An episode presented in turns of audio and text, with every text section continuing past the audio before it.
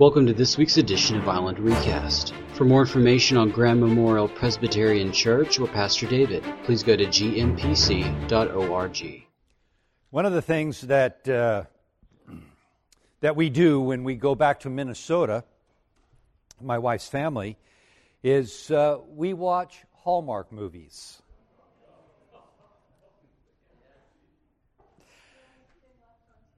It's the only thing left on TV. Yeah, well, anyway, so it's a thing, and there are a lot of those movies. I don't know if you know that. There are an awful lot of those Hallmark movies. So, yeah, in keeping in fashion, one of the evenings we were back there, this is the night we're going to watch the movie, and so we're all there in this little den area where the fireplace is blazing away, and we're all there except for Jody. And she's running around, she's doing some last-minute stuff, and she says, "Go ahead and start the movie. I'll catch up."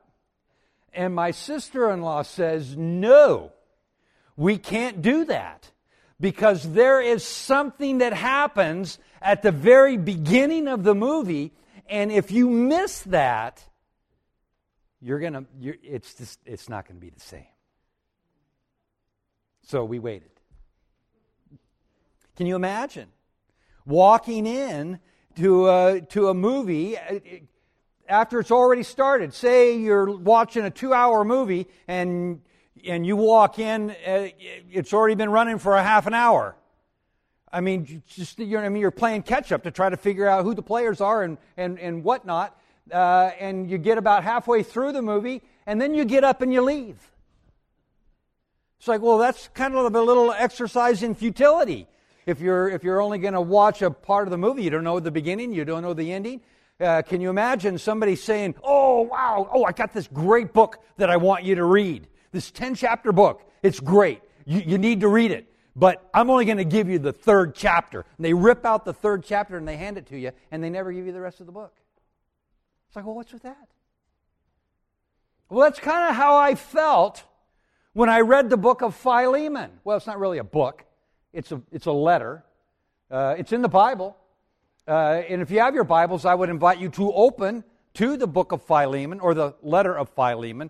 It's the 3rd shortest book in the Bible, 25 verses. You can find it. We spent about a year in Hebrews. It's right before Hebrews, so that'll give you kind of a. But you have this one page letter in the Bible titled Philemon, and there's so much information that we don't have. The only way that we can legitimately approach it is to do some speculation about what happened before and even what happened afterwards. But it is a fascinating 25 verses.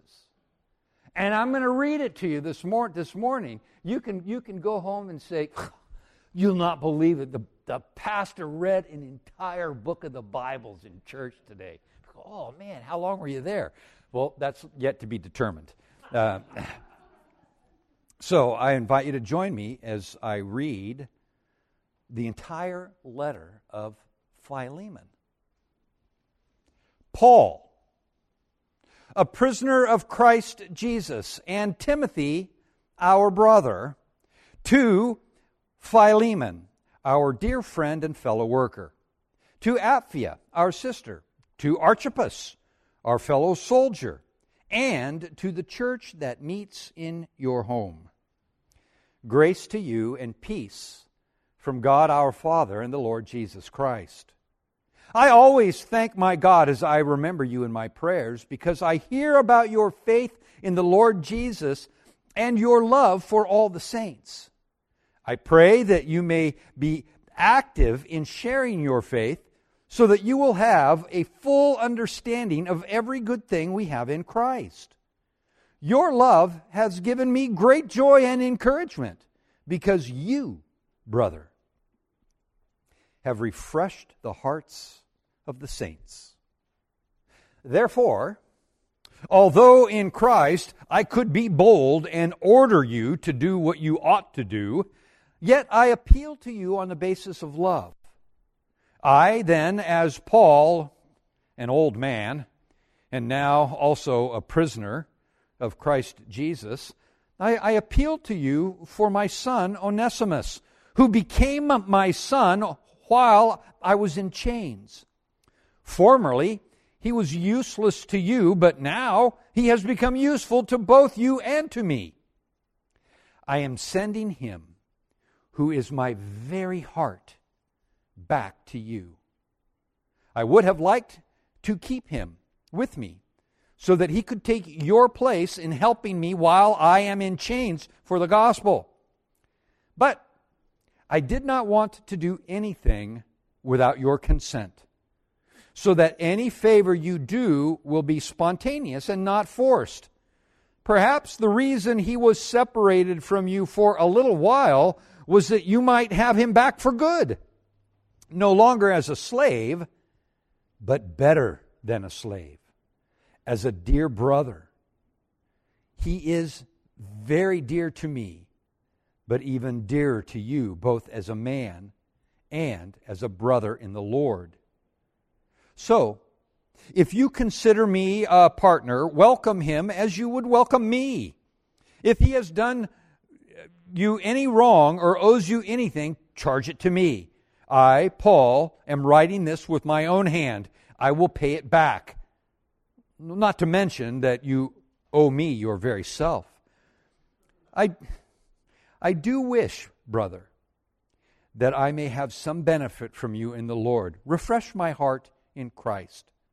Confident of your obedience, I write to you knowing that you will do even more than I ask. Oh, and one more thing. Prepare a guest room for me, because I hope to be restored to you in answer to your prayers.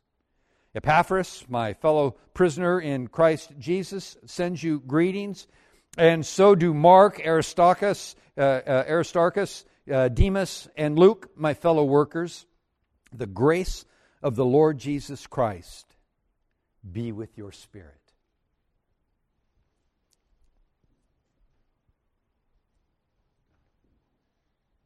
When we approach a bit of Scripture like this, I think we have to ask ourselves, what do we know and what don't we know? And what we don't know, unfortunately, is a whole lot more than what we know. And yet we're still able, because of some pieces that have been put in there, we're kind of able to paint a bit of a portrait to understand what's going on here. So we start with Philemon. Who is this guy? Well, we know that he had to be fairly wealthy. We know that he owned servants. We know that he's a follower of Christ, and we know that the church met in his home, and that's what the church did back then. The church really didn't have buildings until the 3rd century. Constantine. That was his great contribution to Christianity. You can now build buildings. And you know what? That was probably not the best day in the life of the church, because at that point we begin to conflate the church with the institution. And I've said it many, many times. We don't go to church because that's right. We are the church. And so the church is the people that they gather together and figure out what it means to follow Christ and encourage one another and to do good deeds and to live out their faith in meaningful ways. That's what the church did. And back then, they would meet in someone's home. House churches, that's a thing that's kind of coming back these days. As people, we want to get away from the institutional church and get back to the roots of what it really means to be community. And there's some merit in that. I'm not saying that there isn't. The institution has strengths, it has weaknesses. That's a sermon for another day. So we know those things. We know those things about Philemon. Now, we also know that Philemon became a Christian under Paul, probably when Paul was in Ephesus. Now, fast forward, Paul gets arrested for preaching the gospel, and actually a couple of times, but ultimately he appeals to Caesar. And to Caesar, you appeal to Caesar you go. And we know that Paul, if you're a student of the Bible, you read the book of Acts, you know he finds himself in Rome. And once he's in Rome, he's basically under house arrest. He's in chains. He can't go anywhere, but he's got people that are coming in and out and visiting him and providing for him. Because back then, if you were a prisoner of Rome and you didn't have friends on the outside, you went hungry. And so there were people that were ministering to Paul's physical needs as he shared the gospel with the guards and anybody else who would listen. And while he was in prison, he wrote 4 letters. He wrote 4 letters. He wrote a letter to the church in Ephesus. He wrote a letter to the church in Philippi. He wrote a letter to the church in Colossae, which is where we think Philemon lived. Philemon lived in Colossae. And he also wrote this little letter to Philemon. Those are the 4 epistles that are known as the prison epistles. So Paul writes this letter to Philemon. Philemon had a slave. That slave's name was Onesimus. And being a slave is no fun anytime, anywhere. Now, we'll talk a little bit about slavery. I'll talk about it in just a little bit. But Onesimus is a slave who runs away. We assume that he runs away. And the distance between Colossae and Rome is a little over 1,000 miles. How does a slave manage to travel 1,000 miles? And why would a slave travel 1,000 miles? Well, again, we're going to conjecture a little bit here, based again on some of the inferences that we have in this little letter, that when Onesimus left the household of Philemon, he probably stole some money or something of value to help finance his trip to Rome. And why go to Rome? At that time, the population of Rome was about 25% slaves. In the Roman Empire, it has been estimated that in the entire Roman Empire, there was somewhere between 25 and 30% of the population. That's about 60 million people who were slaves. And so the idea of, if I can just make it to Rome, I can blend in. Seneca, in his memoirs, writes that there was a time when somebody presented a bill before the Roman Senate to require all slaves to wear an identifying garment so that they could be differentiated from the Roman population. That measure went down in flames because they realized that if 25% of the people could self-identify one another, that might incite an insurrection. And so rather have them blend in than to congregate and turn against us. So Onesimus makes his way to Rome, and somehow he connects with God, or with Paul. Now, he might have heard about Paul. He might have known, of course, if the church met in Philemon's house, and Paul was the one who kind of led those people to the Lord in the first place.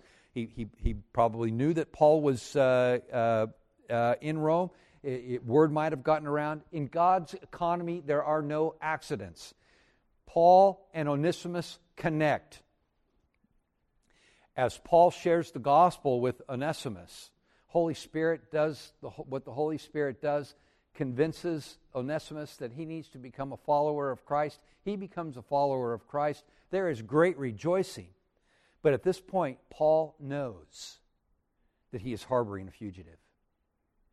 Paul knows that the right thing to do is to send Onesimus back to Philemon. But he also knows that the penalties for a runaway slave are pretty harsh, even up to the point of receiving a death sentence.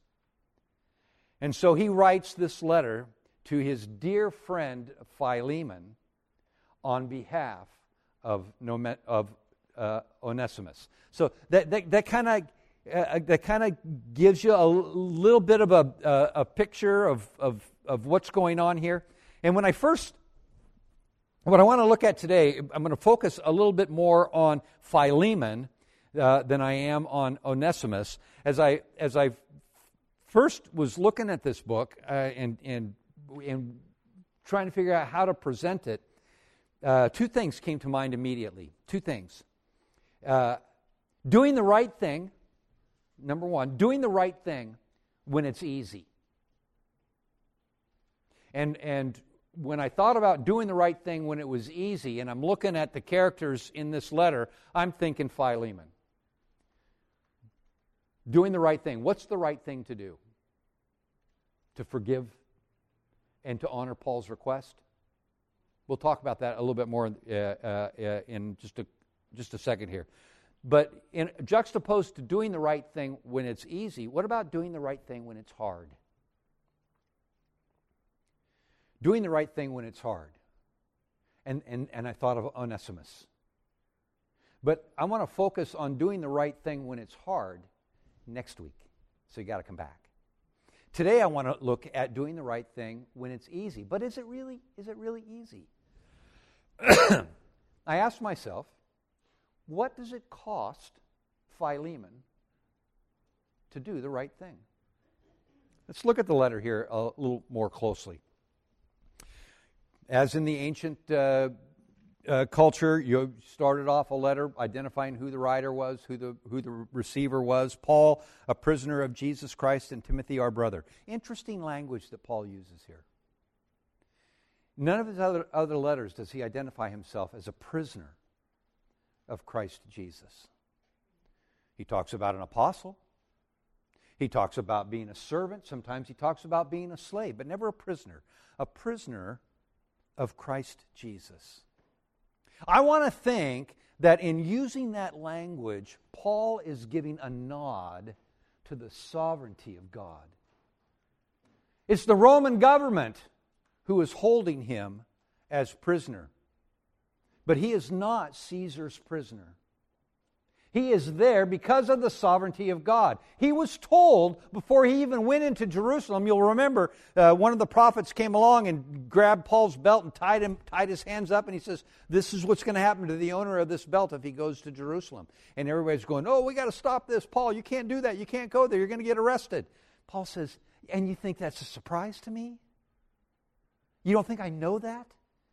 You don't think I've been prepared for this? I'm reminded of Ananias in Damascus when Paul shows up and he's blind and the church is rejoicing. Yay, he was a bad guy. And the Lord comes to Ananias and says, all right, you need to go lay hands on Paul so that he can receive his sight. And Ananias says, Lord, are you sure about that? I mean, this guy's a bad guy. He says, really? I got this. I've already showed Paul the suffering that he will go through as my disciple. Paul knows. So for him to be in prison in chains, he's using that opportunity. He's using that opportunity. He's writing letters to friends, and he's writing letters to churches that he planted. He's sharing the gospel who will be around him and listening to the guards and a runaway slave by the name of Onesimus, a prisoner of Jesus Christ, because Paul knows that God is sovereign and that Paul is right where God would have him to be. What an insight for us, because so often we want to think, well, you know what, when this situation changes, I'll serve the Lord, or I'll do this, when and that. The one that gets me all the time is somebody comes to me and they say, you know, talk about the lottery. You know, what would you do if I won the lottery? Well, the first thing I would do if I won the lottery, I would give 10% to the Lord. Really? Do you give 10% to the Lord now? Well, if I won the lottery, I would do that. Yeah, right. So, but trusting, regardless of where you find yourself, to believe with all your heart that you are right where God wants you to be, to take advantage of the opportunities that are presented to you. And that's the idea behind ruthlessly eliminate hurry. To ruthlessly eliminate hurry is to be present with the Lord in the moment, because the moment is all we have. Paul, a prisoner of Christ Jesus, and Timothy, our brother, to Philemon, our dear friend and worker, to Apphia, our sister, to Archippus, our fellow soldier, and to the church that meets in your home. So this is a letter that's to Philemon, but it's to be read for everybody to hear. I also think that one of the things that Paul is doing here is eliminating the power structure. I'm a prisoner. I'm the Lord's prisoner, but I'm in chains. I've got no power in this situation. When I look at power, the same way that I look at wisdom, and you'll remember from our time in the book of James, there is wisdom from above and there's wisdom from below. The same thing is true with power. There is power from above and there is power below. Power below is defined relationally in terms of a limited commodity. Power is limited in earthly definitions. And your goal is to get 51% of the power in any given relationship so that no one has power over you. But see, in God's kingdom, power is not limited, it is unlimited. And it is given to us that we might empower others to become who Christ has created them to be. So Paul takes that power struggle differentiation off the table. I am a prisoner here. I have no power. I have no authority in your life. I come to you as a friend. And Philemon is a friend. Philemon is one whom he led to the Lord. It's thought that Apphia was Philemon's wife, Archippus a son, or maybe a first lieutenant, or whoever he was. These are some things we won't know this side of eternity. The church that meets in their home. Grace and peace to you from God our Father and the Lord Jesus Christ. And then he talks about Philemon's faith. I always thank God in my prayers for you, as I remember you in my prayers, because I hear about your faith in the Lord Jesus Christ and your love for all the saints. And there's another word that we kind of get wrapped around the axle over, the word saint. Who are the saints? Today, it depends on whose dictionary you're looking for a definition in. A saint is somebody that's high and lofty and has done amazing things for God, maybe a miracle or two or whatnot. But biblically speaking, a saint is simply somebody that belongs to Christ, somebody that has been set apart, somebody who has received the grace and forgiveness of the Lord, nothing more than that. And Paul notes that he has heard about Philemon's faith in the Lord and his love for all the saints, for all those who have been set apart by Christ, for all who are trusting in the work of the cross for their salvation. I pray that you may be active in sharing your faith so that you will have a full understanding of every good thing that we have in Christ. Paul is looking for Philemon to recognize that our faith must be active. There must be something in our lives that demonstrates what we believe. Again, going back to the time that we spent in James. James exhorts us to be both hearers and doers of the word. Our faith must make a difference in our lives. If our faith doesn't make a difference in our lives, it's not a faith worth having. It just isn't. I hear about your faith and your love for all the saints, and I pray that you may be active in sharing your faith so that you will have full understanding of every good thing we have in Christ. Your love has given me great joy and encouragement because you, brother, have refreshed the hearts of the saints. Your love has given me great joy and encouragement. And what is our working definition for the word love? To will the good of another. Jesus said, "This commandment I give to you, love one another. As I have loved you, so you should love one another." How did Christ love? He loved through service and through sacrifice, to will the good of another. Your love, Paul says of Philemon, your love, your willing of the good of another has given me great joy and encouragement, because you, brother, have refreshed the hearts of the saints, those who are called by Jesus Christ to forgiveness and salvation through the cross. Philemon's got to feel pretty good right about now. He's got a letter from Paul, his dear friend, an apostle. And then he reads the rest of the letter. Therefore, although in Christ I could be bold and order you to do what you ought to do, yet I appeal to you on the basis of love. I then, Paul, as an old man and now a prisoner of Christ, I appeal to you for my own son Onesimus, who became my son while I was in chains. I can't help but think that as Philemon read the name Onesimus, that his heart sunk. Maybe, we don't know, again, it's conjecture. He was angry.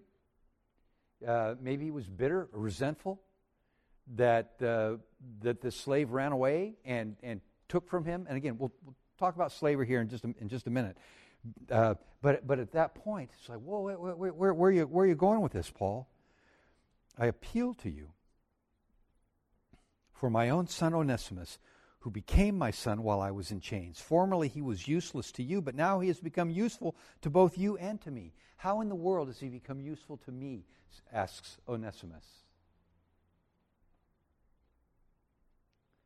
Boy, I would love to just sit down and chat with these guys and figure out, get the backstory of everything that's going on here. But I find it fascinating that Paul says in verse 9, I appeal to you on the basis of love. And this is a very important concept for us to wrap our minds around, because the church has not always been real good at this. I appeal to you on the basis of love. Paul is going to put forth a persuasive argument to Philemon that if you call yourself a follower of Jesus Christ, it ought to be evidenced in your life. And the evidence in your life is going to look something like love for others. To serve and to sacrifice. To not think about yourself, but to think about others. You see, love has to be freely given. It can never be coerced. And you know what? The church has done that in the past. In fact, we talk about the Spanish Inquisition. Basically, and most of the Spanish Inquisition was directed at the Jewish community, trying to make them convert to Christianity. Some of them did, but some of them did it just to avoid being persecuted. You know, I said Constantine was the one that kind of created the institutional church, let them build buildings. It was his nephew, Theodosius, that came along and said, all right, everybody's got to be a Christian now. If you're not a Christian, you're going to get persecuted. Oh my gosh, think about what happened during the Crusades. You want to talk about the illogical workings out of Christianity, there's a prime example. You cannot trace back to the teachings of Christ anything that happened during the Crusades. It was awful.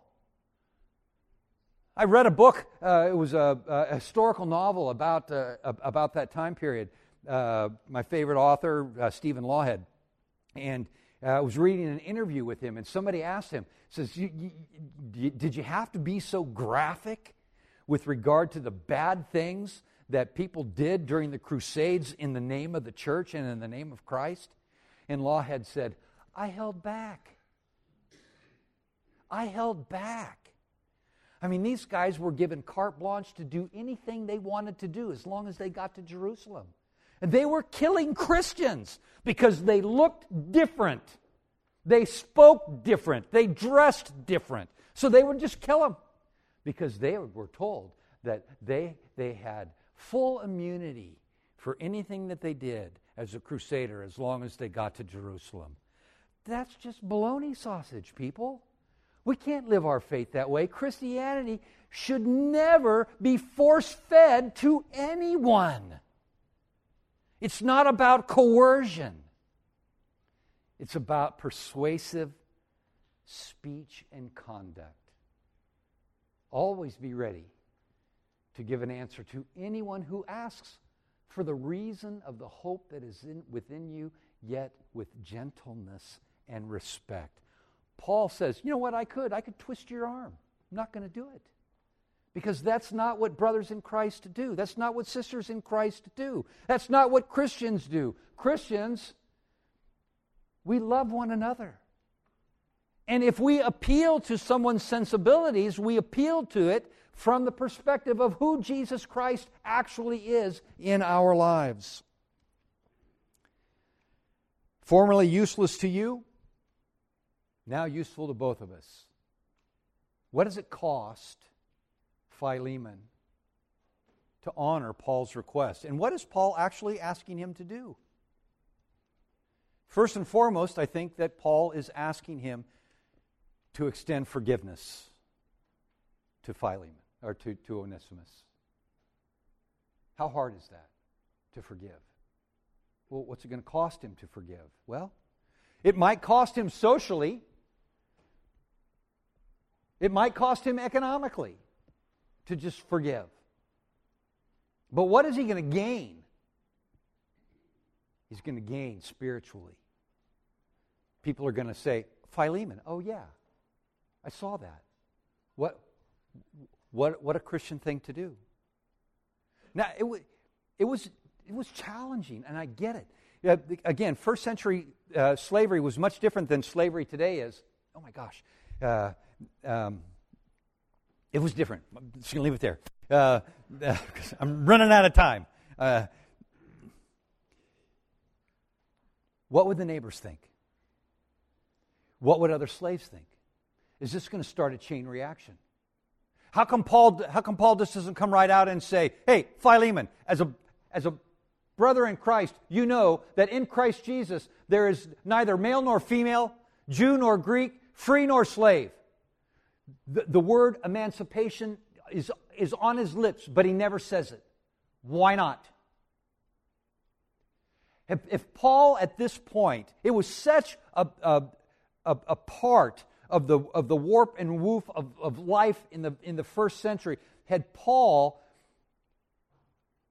started a campaign to end slavery, Christianity would have been seen as a political movement instead of a spiritual movement. And it would have been crushed. But the seeds are planted. The seeds are planted in the gospel for emancipation, for the end of slavery. And there's a lot of talk today about slavery and what it's done in this country and the after effects of it. But let me make one thing perfectly clear to you. When we outlawed slavery, when we made it illegal, the only thing we did was drive it underground. We drove it underground. It is estimated that there are more slaves in the United States today than there ever was when it was legal. Sex trade, domestic slavery, manufacturing slavery. It's going on, and don't think it's not. We've driven it underground, so now we can be respectable and talk about the land of the free and the home of the brave. And I don't mean that as a slam on the United States, because that is true worldwide. It's just more open in other parts of the world than it is here, which means we still have work to do. So when I'm asking the question, what is doing the right thing when it's easy, doing the right thing when it's hard, I realized going through this that doing the right thing is never easy. Even when it's as simple as saying, okay, you stole from me, I forgive you, go in peace. What is this letter doing in the Bible?